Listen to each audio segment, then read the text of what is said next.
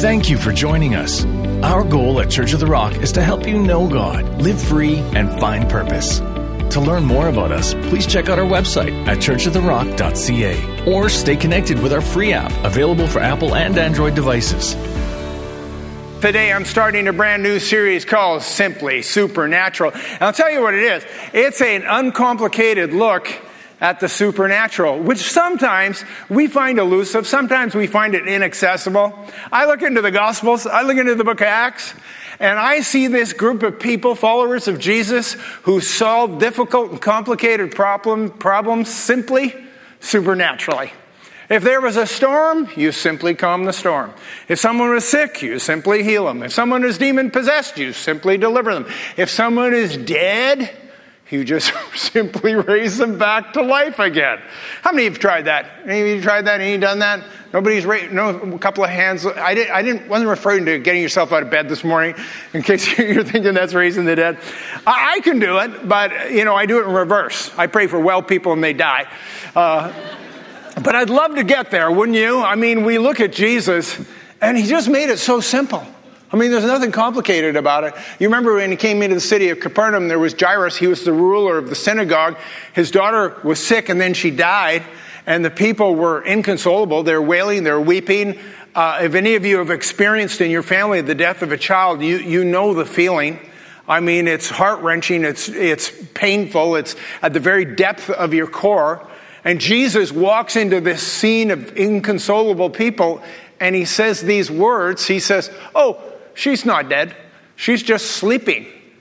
It, it seems so cruel and so insensitive, except for the fact what do you do next? What do you do next? I mean, really, I mean, imagine walking into this place and say, oh, she's not, she's not dead. She's dead. They knew she was dead. She's just sleeping. He pulled a Miracle Max on the, on the group. You know Miracle Max from The Princess Bride? Woo-hoo-hoo, look who knows so much, eh? It just so happens your daughter's only mostly dead. There's a big difference between mostly dead and all dead. With mostly dead, eh, slightly alive. With all dead now, there's only one thing to do go through their clothes, look for loose change. That's my best Billy Christian, Chris, best Billy Crystal imitation. Yeah, you should be cheering. You, you, go, you go to a church where a pastor does invitations. And so we, we look at, at, at Jesus and these extraordinary things he did, and we find out that they are simply supernatural. They're not, not that complicated. So today, my message is entitled Supercharge Me. Not to be confused with the McDonald's slogan, supersize me. I mean, remember that slogan in McDonald's. And they, you'd go in there, you'd say, you like to, me to supersize you? And you go, yeah, supersize me. And then what they did was they give you bigger fries and a bigger drink and whatever. And there was a movie came out about it. Have you seen the documentary, Supersize Me? Have you seen this movie? So this guy decides that he's going to try the supersize test and he's going to eat nothing McDonald's, three meals a day, uh, for 30 days and, and he's going to supersize every meal. And so if they say, Do you want that supersized? He's going to say yes. So he goes, starts eating breakfast, lunch, and dinner at McDonald's and supersizing every meal. I never understand people ordering a McDonald's. You see them, they say, "I have two Big Macs, large fries, and make it a Diet Coke. Yeah, that Diet Coke is going to undo the fatal qualities of everything else you're ordering. Come on. And, and so, anyway, this is what he did. He did it for, for, for 30 days. In 30 days, eating three times a day at McDonald's, he gained 30 pounds. Well, 26 to be exact. 26 pounds in 30 days. At 21 days, he went to the doctor because he felt like he was going to die. And the doctor said, You've got to quit. This, this is going to kill you. So then he thought he better get a second opinion. So he asked his brother, Chad. If you don't like what the doctor says, go to your brother, Chad. He'll give you a second opinion. So Chad says, People eat that crap every single day. Nine more days and going to kill you. so, he, so he decides to go nine more days eating McDonald's supersized. It didn't kill him, but like I said, he gained 26 pounds and it almost killed him. And so, not to be confused with that, right? I mean, it, it's like the guy that goes to the doctor and the doctor says, Look, the best thing for you is diet and exercise. The guy says, Doctor, I don't deserve the best. What's the second best thing? right? Well, just want a pill. So today, as I said, my message is called Supercharge Me. And probably there's people in the room. How many car guys do we have? Do we have car guys? How many of you guys love cars, know cars, get cars? Well, all the car guys will know this, what supercharging is. Supercharging is where you basically put a big air compressor over your air induction, induction system on your car and you force air into your engine. Because you see, the problem isn't getting enough fuel. Getting more fuel into a car's engine is simple. You just turn up the injectors, you just increase the size of the jets in a carburetor. Simple, simple, simple. The problem is they don't get enough air for the gasoline that's going in. And so they put these superchargers on, they force the air into the internal combustion motor, and they can increase the horsepower by easily up to 50%. Like this dude in his GTO. That, by the way, in case you don't know, is a double supercharger. He's got one stacked on top of the other. It goes really fast, but he can't see oncoming traffic, so it is a little dangerous for him. And so nowadays, what they're doing, particularly the Euro- European manufacturers, is they're taking these cars and putting smaller motors in them and they're supercharging them. I don't know why. It's just the trend. It's what they're doing. They're doing it in all kinds of cars. They're doing it in, you can get a Cooper Mini supercharged. Do you really need a supercharged Mini? People are still going to laugh at you, whether it's supercharged or not. You can get snowmobiles, you get, you know, outboard motors, you can get Sea-Doos, supercharging everything these days. So my son goes out and buys a supercharged Audi. Audi S4, here it is. Here's my son's car. It looks fantastic in red. And here's what supercharging does to this car it turns it from a 261 horsepower car into a 349 horsepower car. Now, my son really needed that car because he works at home once a week. He goes to the grocery store and he wants to get there really fast and burn 15 liters of fuel every time he does it and you pay like 10 grand more for the supercharger. And here's the funny thing to me. Yes, it's more powerful car. Yes, it's, you know, supercharged. But on, from the outside, the only thing that distinguishes the S4 Audi from the A4 Audi is the little emblem on the grill. Right there, right there. That little S so you, next time you're driving down the street, you see, look at the back and look at the front. If you see that little S4, you'll to know it's one of those crummy A4s. This is an S4 supercharged. Now, for me, I would buy the A4, go on eBay, buy one of those emblems, stick it on my grill. Problem solved. but that's not what my son did. And here's my, here's my point in all this. The superchargers nowadays, they're under the hood. You can't really see them. They're not sticking out through the hood with a big scoop on them anymore. They've got ways to make it and build them right in. And these cars are sleepers. You, you don't know they got this kind of power under the hood. You know what you need? Supercharging. As a human being, you need to be spiritually supercharged. Maybe you will look like your neighbor, but under the hood, you are supercharged. You know what J- Jesus said? He said, You shall receive power when the Holy Spirit comes upon you. How many want to be supercharged? Let me hear you say, Supercharge me, Lord. Now, now here's what's, what's really interesting. You're not fully convinced, but I'm going to get you there. Here's what's really interesting about the word spirit. We talk about the Holy Spirit coming upon us and giving us power. Do you know what the word spirit is in the Greek language? It's the word pneuma, spelt with a P, where we get our word pneumatic. So pneumatic tools or pneumatic tires. What is a pneumatic tool or a pneumatic tire? What is that? Air. It's air. Pneuma, pneuma is the, the, it's the Greek word for air. We also have our English word pneumonia, which is an infection of the airways or the lungs. And so this word in scripture for spirit, the Holy Spirit, is the holy pneuma, spelled with a P. Now, here's what I don't want you to miss in this message. When you look in scripture, the word pneuma is translated many different words in English. Here's what it's translated. Yes, it's translated spirit. It's also translated air. It's also translated breath. It's also translated wind. So when you see those words, they mean the same thing. And so the Holy Spirit, in fact, is the holy breath or the holy wind, is all it really is. So here's where we're going to go with this because Paul tells us something really extraordinary about the Holy Spirit. And he says, the same Spirit that raised Christ from the dead dwells in you and gives life to your mortal body. He said that the Holy Spirit no longer dwells in temples, but dwells in you. And if you are in Christ, his Spirit dwells in you. Say, dwells in you. Dwells in you. So, in all these verses, what, what do you think Paul's trying to tell us? What do you think he's getting at? That the Holy Spirit, what? it's the same answer to the question I just asked. The Holy Spirit dwells in you. He's trying to tell us that the Holy Spirit dwells in you. And he's contrasting that. He's making a big deal about it. He's obviously very excited about it. He says, Know you not that you are the temple of the Holy Spirit? The Holy Spirit no longer dwells in temples made with hands. Why was that such a big deal? Because in the Old Testament, the Holy Spirit did not dwell in human beings. In fact, every time you read about it, it says, and the Holy Spirit came upon Samson, and he killed a thousand Philistines with the jawbone of a donkey. And the Holy Spirit came upon Ezekiel, and he prophesied. And the presence of the Holy Spirit dwelt in a temple made with hands, specifically in the Holy of Holies, specifically behind the veil of the temple, specifically in the Ark of the Covenant. And that's why the ark was such a holy thing. And there was a reason why the Holy Spirit dwelt there and not in human beings. And the simple answer is this if the Holy Spirit dwelt in people, it would kill them. Why would, why would it kill them? Well, because you were un, we would be unregenerated, unchristian people.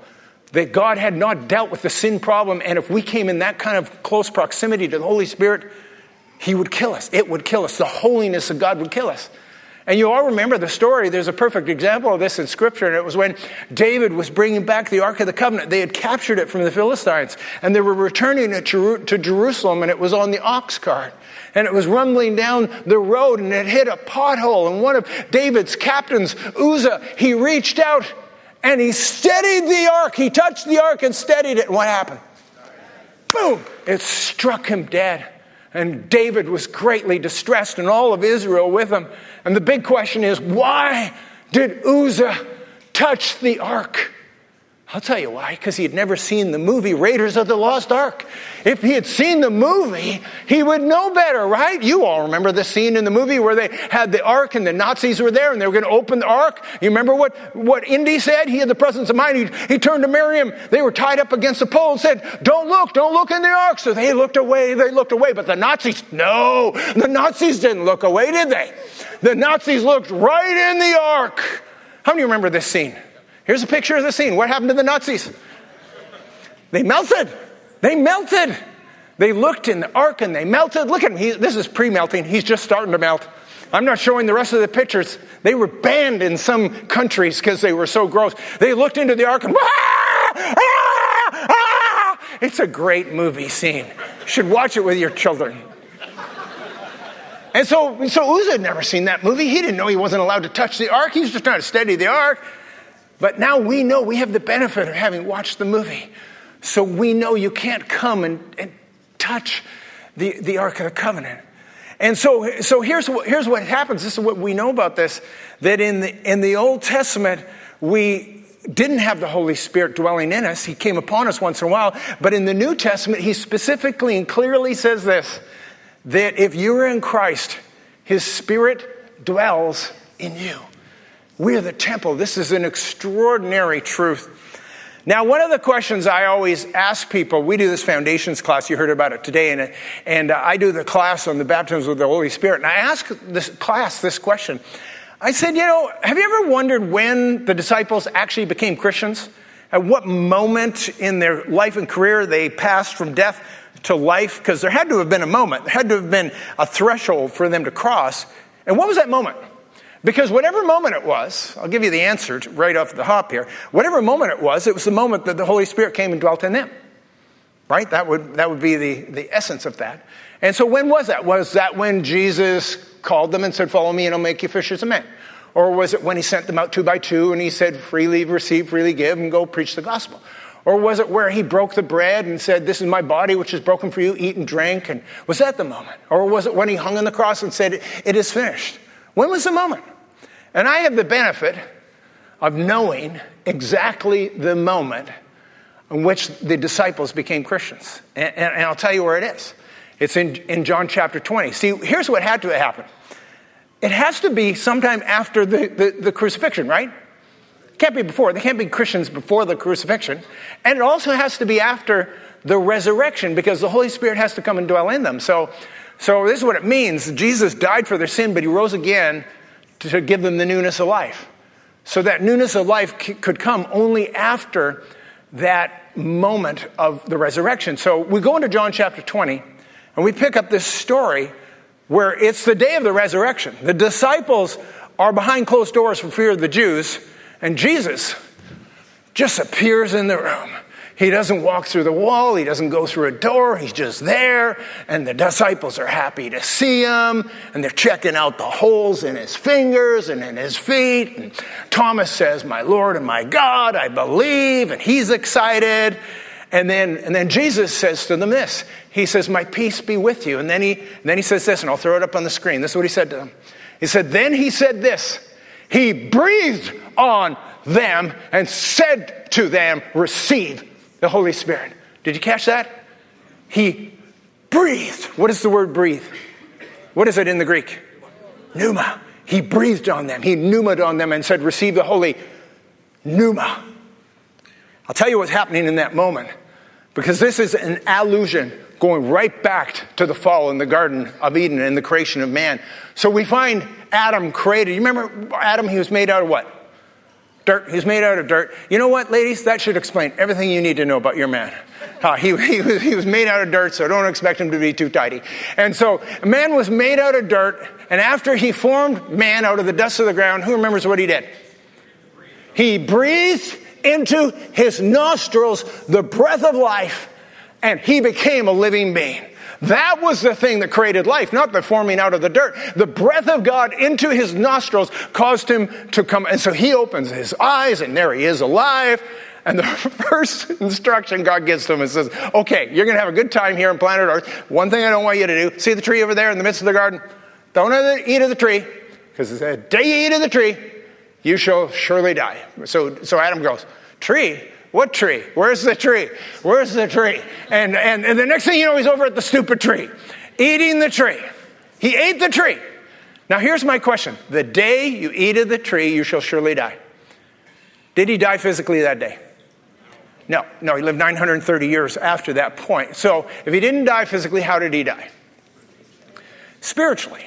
And so, what had happened in that moment is that breath of God that he had received, the Spirit of God that he had received in his nostrils, some, you know, hours or days or months, or whatever it was earlier, all of a sudden was lost. And mankind, all of us, became zombies. We became the walking dead.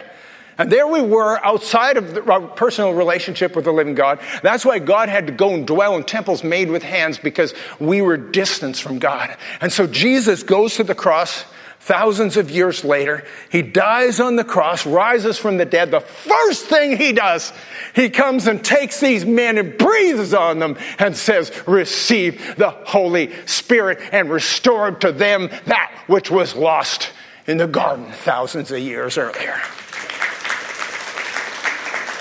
So, in that moment, this is what we know. In that moment, the Holy Spirit now dwelt in them. How many would agree with that? How many of you would agree with that? If you're in Christ, the Spirit of God dwells in you, right? Now, here's where it gets complicated. I haven't even gone into my text yet. This whole thing has been the introduction. How's it been going so far? So, so let's get to what I really wanted to talk about. Because here's what we find. We, we, we pick this story up. It's Acts chapter 1, and we know what Acts chapter 1 is. It's exactly 37 days after the resurrection. That is the exact moment. It's not hard to figure out. Uh, Jesus had been hanging around, you know, Jerusalem in his resurrected form. He had not ascended into heaven. And this is what he says, verse 4 of Acts chapter 1. And being assembled together with them, he commanded them not to depart from Jerusalem, but to wait for the promise of the Father, which he said, You have heard from me, for John truly baptized with water, but you shall be baptized with the Holy Spirit not many days from now. Jumping down to verse 8. But you shall receive power when the Holy Spirit has come upon you, and you shall be witnesses to me in Jerusalem and all Judea and Samaria and all the ends of the earth. So I'm a little confused. Did they or did they not, in John chapter 20, 37 days earlier, did they not receive the Holy Spirit? Were they not indwelt with the Holy Spirit? Yes. So, whatever Jesus is talking about is a separate and subsequent experience that he said, Look, you were indwelt with the Holy Spirit, but I haven't given you everything you're going to get. And what I'm going to do now is I'm going to baptize you in the Holy Spirit. He says, I'm going to do something even more. The Holy Spirit's going to come upon you. The Holy Spirit's already living in you, but now the Holy Spirit's going to come upon you. And when the Holy Spirit comes upon you, like he did in the Old Testament, you're going to receive power. And so he says it's going to be just like what John the Baptist did. So he, he invokes this illustration of John the Baptist. And he said, You remember what John the Baptist did? John the Baptist baptized you in water. I'm going to baptize you with the Holy Spirit. So, here's what we know from this story that, that however, whatever he, John the Baptist did with the water is analogous to what he's going to do with the Holy Spirit. So I'm going to do a little illustration for you just so we're all clear about it. So I brought some water with me. I was really thirsty. I knew I would be. Now you're going to be thirsty. So here's my question for you. If I was going to be indwelt with the water, what would I have to do with this water? Yeah, I have to drink it, right? So I'm going to drink it, and my apologies because you're all going to want some. Ah, refreshing. And so, would it be fair to say that I am now indwelt with water. Okay, so that, so that part we're all clear on. Now, on the other hand, if I was going to baptize you with water, what would I do with the water? Yeah, that's right. I'd put it on you.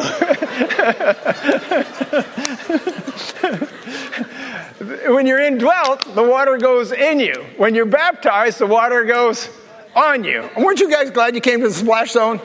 You thought the splash zone was where I just spit on you because if you ain't you know spitting, you ain't preaching, right? In first service, we had this lady. She went, oh! she thought the glory of God had come over. Her. I said, it's just my COVID infested water, is all it was. Anyway, now you get the point here that, that to be indwelt by the Holy Spirit and to be baptized with the Holy Spirit are going to be two different things. So they were already, they were already indwelt with the Holy Spirit. He says, I'm not done with you yet. I want you to go and wait in Jerusalem. And what you're going to experience there is you're going to experience the baptism. You're going to be immersed in the Holy Spirit. So let's pick it up. tell you where it is. It's Acts chapter 2, verse 1. It says, Now when the day of Pentecost had fully come, they were all with one accord in one place. And suddenly there came a sound from heaven as a rushing, mighty wind. And the word wind in the Greek is pneuma, the same as the word spirit. It says, There came a sound from heaven as a rushing mighty wind, and it filled the whole house where they were sitting. And there appeared to them divided tongues of fire, and one sat upon each one of them, and they were all filled with the Holy Spirit, and began to speak with other tongues as the Spirit gave them utterance. Now there were dwelling in Jerusalem Jews, devout men from every nation under heaven. And when this sound occurred, the multitude came together and were confused because everyone heard them speak in his own language. Now, here's the part I don't want you to miss. He says, Now I'm going to baptize you with the Holy Spirit. We know when it happened, Acts chapter 1, they're in the upper room, 120 of them there. And what came was the wind, the pneuma, the holy pneuma, the Holy Spirit. In this sense, it sounded like and seemed like a wind, rushing mighty wind. And it didn't come to fill them, it came to fill the room. And because they were in the room, they were all immersed in the Spirit. And in that moment, they had this experience that is unparalleled with anything in Scripture, this moment where they were empowered with the Spirit. And you go read the story, and from that moment on, everything they did was simply supernatural. They took it to a whole new level. Why? Because they got supercharged, is what happened. Now, one of the evidences of this, this isn't the essence of it, but the evidence of it, how do we know they were baptized in the Holy Spirit except for the fact that there was a wind in the room? Well, one of the evidences was they were all speaking languages that they did not know and did not learn and did not understand. And we know that because the 120 of them tumbled out into the streets, and there was people there, it says, from every nation under heaven, and they all heard these Jews and Galileans speaking to and glorifying God in their own languages. All these languages they couldn't possibly ever know, and they were speaking these languages. God had given them this gift. We call it speaking with other tongues. Theologically, it's known as glossolalia. but it's simply just another language. Other languages that God supernaturally just gives you because He gives you. Who knows why He, why he did it, but He did it. And so He gives people these languages. Uh, Paul put it this way though I speak with the tongues of men or angels, so it could be an angelic tongue or it could be a human language, because in this case, these people out in the street actually understood the words in which they were speaking. Now, I want to just take a moment and tell you a little story about this because you're going to love it. And uh, it was one of the highlight experiences of my life about this. So, some years ago, I was in a pastor's meeting, we were talking about something. We decided we were going to break in, into groups and we were going to pray. We all sat down in a big circle in a bunch of chairs. So I sat, I sat down in my chair and I had two pastors, one on either side of me. I'll tell you who these people were. On my left side was Bob Reed, and he was a charismatic Anglican priest, spirit filled, tongue praying Anglican priest, Bob Reed. The reason I name these names is oftentimes invariably, actually, I tell these stories, and someone in the room knows these people. So, Bob Reed on this side. On my right side was a man by the name of Don Horban, also a pastor, but he was also the director of the Ukrainian Pentecostal Bible School in Swan River, Manitoba. And so he's sitting there, Bob's sitting here. We were praying for whatever, I don't even remember. So we start praying, and I start praying, and Bob, next to me, the Anglican priest, he starts praying in tongues. So he's praying away, Now, he wasn't praying like that. That's my prayer language. He was praying in his prayer language, whatever that sounded like. He knew what it sounded like, so he's praying away like this. And Don on my right side, he's exercised about something. He's going like this, all twitchy and exercised and looking across me and kind of doing one of these. And and I'm thinking, man, this guy's supposed to be a Pentecostal. What's he freaking out about this guy praying in tongues about?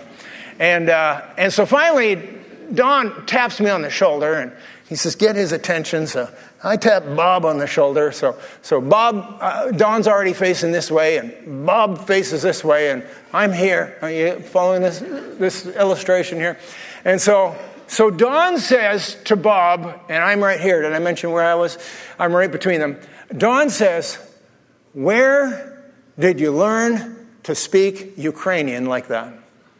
And Bob goes, he says, I'm not speaking Ukrainian, I'm speaking in tongues. But every time I speak in Ukrainian, if there's any Ukrainians in the room, they all understand every word I speak.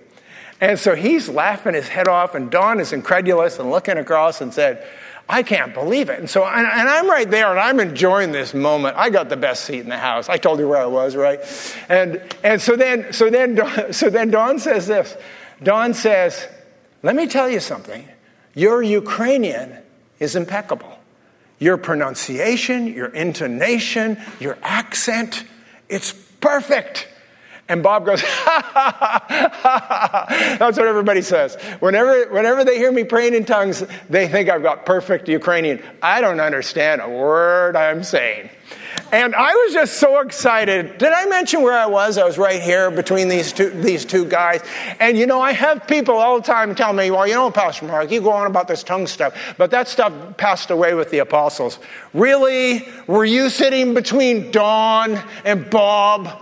Because I was. And, and, I saw some guy praying in tongues that came out as Ukrainian. I think that's pretty cool. That's what I think. and I, I, actually have loads of stories I could tell about that and, and how God does that. And God gives us these prayer languages that we, we don't know. Uh, and I'll tell you in a minute why He might do that. But here's what's more important than this.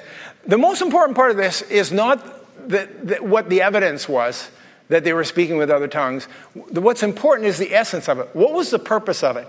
And he told us what the purpose was it. He said, You will receive power when the Holy Spirit comes upon you. That's the purpose, so that you will be my witnesses in Jerusalem, Judea, and Samaria, and all the ends of the earth. The whole essence of this thing is so that we would be supercharged, that we would be empowered to go into our world and to make a difference, because Lord knows we're not doing very well naturally aspirated. We need supercharging. How many are with me on this? So, in closing this message, I'm going to give you really pretty th- quick Three really kind of quick thoughts on it. And here's why we need the supercharging in the Holy Spirit. Number one is it builds us up spiritually. Number two, it allows us to pray more effectively. Number three, it causes us to pray more powerfully. So the first one is this when we get supercharged by the Holy Spirit, when we get baptized with the Holy Spirit, what it does is it builds us up spiritually. 1 Corinthians 14 4, Paul says, When I pray in a spirit, I edify myself. What does the word edify mean? Built up. Built up, supercharged. He says, when I pray in the Spirit, I'm being supercharged, and that's why I do it. And I've discovered that for whatever reason this gift of tongues is, when we pray in the Spirit, it does something in us. And we look at the church, the most effective church in history has always been when the church became Spirit empowered. And you know, if you look around the world today, you will discover that the church, the spirit empowered, charismatic, charismatic, uh, Pentecostal, whatever you want to call it, is growing at four times the rate of any other church in the world. That is the type of church that is growing and taking the world. When we tell at Pie Auction, I tell these stories about revival in Ethiopia and Afghanistan and Cambodia, places you wouldn't normally associate with the gospel, and you see them reaching hundreds of thousands of people. You see them planting hundreds of churches and, and scads of people getting saved. And let me tell you something every last one of those people are doing it by the power of the Holy Spirit. These are spirit empowered people. You can't build a church of a thousand people under a tree with, you know, good arguments. You do it by the power of the Spirit, and that's what they're doing in Ethiopia. You know, I don't know if we really appreciate what's going on in the world. Uh, a lot of people think the biggest churches in the world are in Texas. You know, the biggest churches in the world are not Texas. You know where they are? Lagos, Nigeria. shout out to my Nigerian friends in the room. The biggest churches in the world are in Nigeria, where like 90% of evangelicals are spirit empowered. They don't even question this. This isn't even a question. When they come here, uh, they, they, they, like this church because it feels spirit empowered. They say, well, we like the church. It's a little small. It's not what we're used to. It's a little, you know, tiny. Uh, we're used to something a little bigger and a little more crowded. Thinking, what? Really? Like how bigger and how crowded? The biggest churches in the world are, are in, in, in Nigeria and Lagos. Like here's one. This one's called Faith Temple. Uh, it's a massive building. It holds 50,000 people. Look at the number of people in that building. Look at all the people in that building. But that's not the biggest church in, in, Lagos. The biggest church is Dunamis Church in Lagos. And this, they called it the Glory Dome. Check out the Glory Dome. They, they love their, their, those terms like that. Check out the inside. Are you kidding me? There's 100,000 people in that room. It's like this room on massive steroids. And, and, you know, let me tell you something. I don't know all what's going on in Nigeria, but I'm telling you something. You don't build a church like that with a good personality like I have. you, you build a church like that by the power of the Spirit. That's how you do it. And I know what people think, well, well, you know, in North America, we're a little more sophisticated than that. You know, we don't really like the supernatural stuff. It kind of scares us. Really? I, I don't think there's anybody that I know that's afraid of the supernatural except for the church. Have you looked at what's on TV and in movies? It's all about demons and angels and vampires and zombies and supernatural and paranormal. It never stops. They're not afraid. They did a survey amongst young people, and 25% of young people believe that the zombie apocalypse is a real thing and that it's coming. But now take it with a grain of salt because that same group of people think that 45% of politicians are already zombies. So, you know, take it with a grain of salt. So, so, so the first thing is this the, the empowering and the uh, supercharging of the Holy Spirit builds us up spiritually. That's the first thing. The second thing is that it allows us to pray more effectively. Here's what Paul said Romans chapter 8. He said, We do not always know how to pray as we ought. How many can identify with that? We do not know what to pray as we ought. We, most of the time, we don't know what to pray. I mean, we start in, we bumble along a little bit. We're, we're just not that good at it. And he goes on, he says, We do not know what to pray as we ought. Therefore, the Holy Spirit makes intercession for us. And see, what happens is when you are spirit empowered, you don't have to rely on your mind anymore. That's the whole point of this tongues. See, see, why, why has God given you this language to pray in? Why, why has He done this? Why has He? I'll tell you why. He is bypassing that 10 pounds of ugly fat sitting on top of your head. That, you know, that brain of yours it gets so in the way. We overthink everything and we just don't, can't figure it out. So it, Paul says, when I pray in a spirit, my mind is unfruitful. And so what happens is somehow or another, we pray the exact and the perfect will of God even when we don't know it. Now, I'm going to tell you a story about this that's going to, I think, really illustrate this. So, a number of years ago, my mom uh, went off to India on a mission trip. And uh, she'd never been to India before. She was a little apprehensive. And so she was going for three weeks. So she said, Mark, will you pray for me every day while I'm in India? You know what I said? I said, yes. Do you know what it means when your pastor tells you he will pray for you every day? Nothing. Nothing. I'm not going to pray for you every day. not that I don't want to. I'm just going to forget. I'm going to forget. If you want me to pray for you, you better get me to pray for you right now because by tomorrow I've forgotten. Because 25 other people have asked me to pray for them every day. Not going to happen. So anyway, my own mom asked me to pray for her every day. I said, sure. Because, you know, I'm one of those sons that says yes and doesn't do it.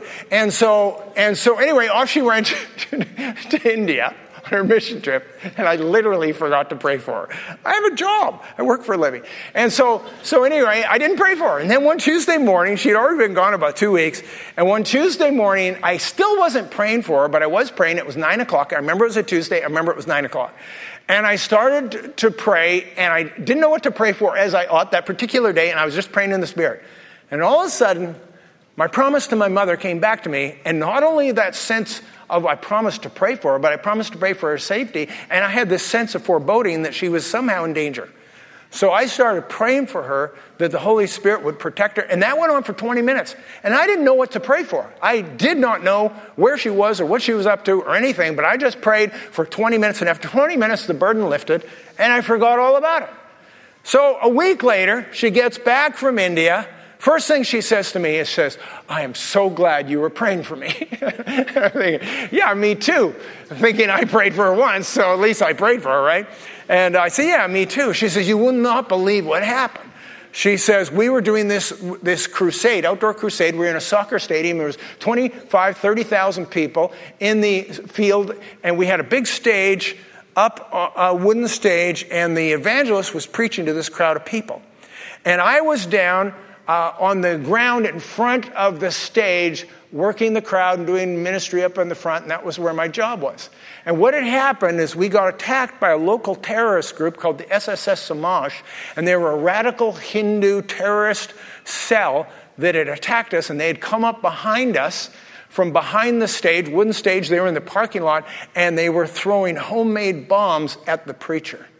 And so they started throwing bombs at the preacher, but the bombs were going over the stage and landing in the crowd.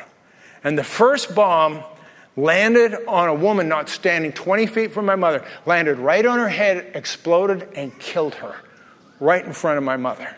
People started to scream and panic and run, but you can't move because you're in a mob of 30,000 people.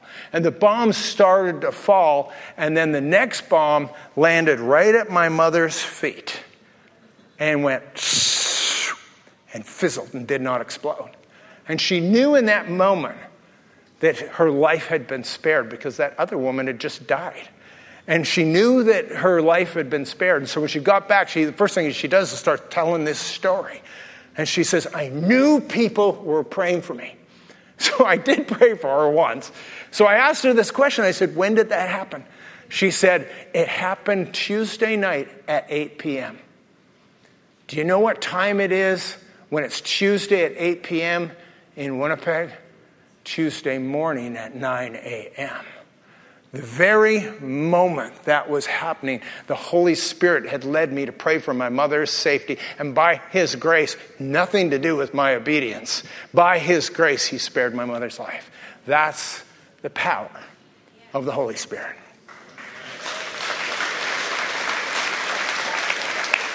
So, just to wrap this up, the, the, uh, the whole, supercharging of the Holy Spirit First of all, it builds us up spiritually. Secondly, it makes us and allows us to pray more effectively. And thirdly, it allows us to pray more powerfully. And we're going to save that for another day, but you know it's true because the scripture says, Jesus said, you will receive power when the Holy Spirit comes upon you. If God's got more for you, how many of you wouldn't want it? Everybody say with me, Lord, supercharge me. Let's stand together. So, we're not going to just run out of here. I know, you know, we're a couple minutes over what we normally would be on a service here, but this, a sermon like this demands a response. But we're going to do two things. First of all, I want to ask all of you to close your eyes, bow your heads just for a moment, if you would. And the first group of people I want to talk to are those of you that have never invited Christ into your life. And so you're not sure the Holy Spirit dwells in you. And that's the first step to invite Jesus into your life. And once you do that, He will come and dwell in you. And if you've never made that decision, you've never crossed the threshold where you've said yes to the work of the cross and invited Jesus to be your Lord, I want to give you an opportunity to do that. With every head bowed, with every eye closed, if you'd like to make that decision today, I just want you to slip up your hand. Just take a moment. Thank you. All right, fantastic. Anybody else want to join these folks? not going to single you out. Okay, great. You can put your hands down. Um, we're all going to pray together, and then we're going to pray again for something else, so don't go away. So, but let's all pray for these people and with these people that raise their hand. Let's all pray. Lord Jesus, I thank you for the work of the cross. That you died for me, for my sin, and you took it away. You rose again on the third day. And you forever live to be my Lord. You have come by your Spirit and you dwell in me. And I today am the temple of the Holy Spirit. And I thank you, Jesus, that I'm on my way to heaven. Amen. Let's give the Lord a hand, shall we? Once again, every eye closed, every head bowed. So you, have been listening to this message. You heard me speak in tongues. You heard me tell these fantastic stories of what happens. I know that at this moment, every one of you here is indwelt by the Holy Spirit, but there are many of you that have never experienced the baptism with the Holy Spirit. He, you have never been immersed. You have never experienced that second experience. He has not come over you and empowered you to the place where He's given you this incredible prayer language and supercharged your faith. And so, if that's you, you want to be supercharged today. And I know some of you have heard about this in other churches and different things and whatever. But if you want that, if you want what I talked about today, I want you to raise your hand. I want you to raise your hand. There's dozens and dozens of people with their hands up. Just you're not looking around. But this is between you and Jesus at this moment. And I'm going to pray for you that you will receive the, the baptism of the Holy Spirit. And if you want that, just want you to get in on this. By raising your hand, you're saying, Yes, Lord, supercharge me. And we're going to pray together. This is what I'm going to do. We're going to pray together. I'm going to ask the Holy Spirit to come fill this room. I'm going to ask the Holy Spirit to baptize those of you with the hands up in His Spirit. And then what He's going to do is He's going to give you this incredible prayer language that I talked about. And you're going to begin to pray in other, in other tongues, in another language and you're going to be empowered like you never thought was possible before. So just keep your hands up. You're extending your hand up towards heaven. And I want everybody to pray with me. And then when I say amen, here's what we're going to do. Everybody in the room is going to start praying in tongues. Everybody. Those who already do that as part of your devotional, and those who have your hands raised up because God's going to fill your mouth. And here's what's going to happen. This is the one little bit of advice I need to give you. When I say amen, you have to be willing to step out in faith and move your lips and move your tongue and breathe across your larynx. That's called speaking. You have to speak. And if you will speak, God will give you the words and He will fill your mouth. But if you don't speak, nothing will come out. And that's sort of obvious, but that's the one thing you have to do to participate. So let's pray. Lord Jesus, I thank you that you dwell in me by your Spirit. And you made me this promise that you would send your Spirit upon me and that you would baptize me, and that you would fill me, and that you would supercharge me. And today I receive the gift of the baptism with the Holy Spirit. And today I receive the gift of speaking with other tongues as the Spirit gives me utterance. And today I receive the gift of the power of the Holy Spirit. In Jesus' name, amen. Let's pray in the Spirit. Oh, oh, just speak it out. If you already have a prayer language, just speak it out. Be bold, be courageous. If you've never done this before in your life, open your mouth. Breathe across your larynx, move your lips, move your tongue. God's going to fill your mouth. He's going to give you that language today. Holy Spirit, come. Holy Spirit, come. Let me hear you. I can't hear you. Let me hear you pray in tongues. Drown out the people who are doing it for the first time. They're self conscious. So you need to make enough noise that they're not, not worried about themselves. Oh, By faith, be bold. By faith, if you've never done this, this is your, your moment. This is your day. This is your, your, your opportunity, your, your visitation. Holy Spirit, come and fill the, the hearts and mouths of these people. Baptize them with this amazing gift. Empower them from the top of their head to the soles of their feet. I'm only going to give you 15 more seconds on this because I don't want to embarrass you more than I already am. Holy Spirit, come.